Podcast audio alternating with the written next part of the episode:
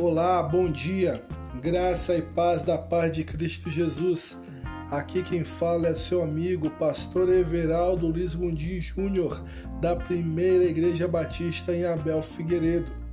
Hoje é 28 de maio de 2020 e a nossa devocional tem como título Cristão, alegre-se quando for perseguido.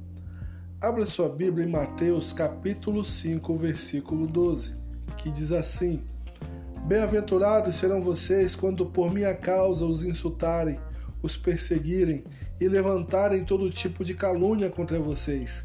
Alegrem-se e regozijem-se, porque grande é a sua recompensa nos céus, pois da mesma forma perseguiram os profetas que viveram antes de vocês.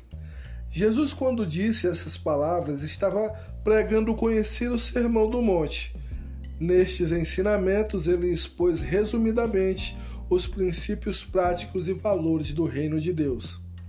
As bem-aventuranças marcam o início desse grande discurso, trazendo padrões invertidos sobre a vida mais que feliz que os cristãos podem experimentar.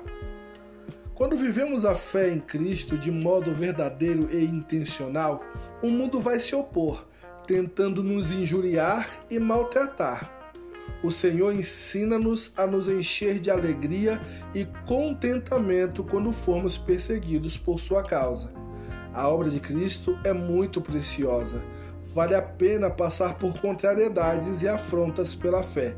A sua recompensa com Deus será muito maior. Alegre-se na perseguição. Em primeiro lugar, ore diariamente a Deus. Peça-lhe orientação e sabedoria para saber lidar com as perseguições. Em segundo lugar, não desanime na sua caminhada com Deus por causa das dificuldades que enfrenta. O Senhor está ao seu lado em cada momento e te sustenta. Em terceiro lugar, fortaleça a sua fé através da palavra de Deus todos os dias.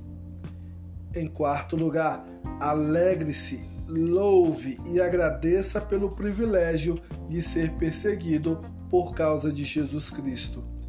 Em quinto lugar, interceda pela igreja perseguida em todo o mundo.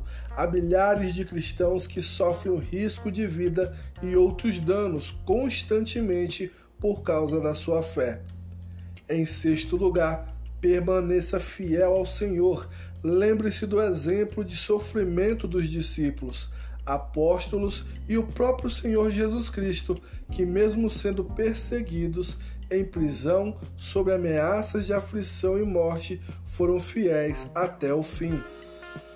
Em sexto e último lugar, cuidado para não ser perseguido por mau testemunho ou por agir sem sabedoria. Vamos orar? Querido Pai Celestial, obrigado por estar sempre ao meu lado mesmo quando sou ofendido, injustiçado e perseguido por ser cristão. Ajuda-me a suportar as dificuldades, mantendo firme a fé e um bom testemunho por onde eu for. Ensina-me a estar alegre nas aflições e traz à minha mente aquilo que me dá esperança. Abençoa todos os irmãos que sofrem perseguição em todo o mundo. Te peço e agradeço em nome de Jesus. Amém. E que Deus abençoe grandiosamente o teu dia.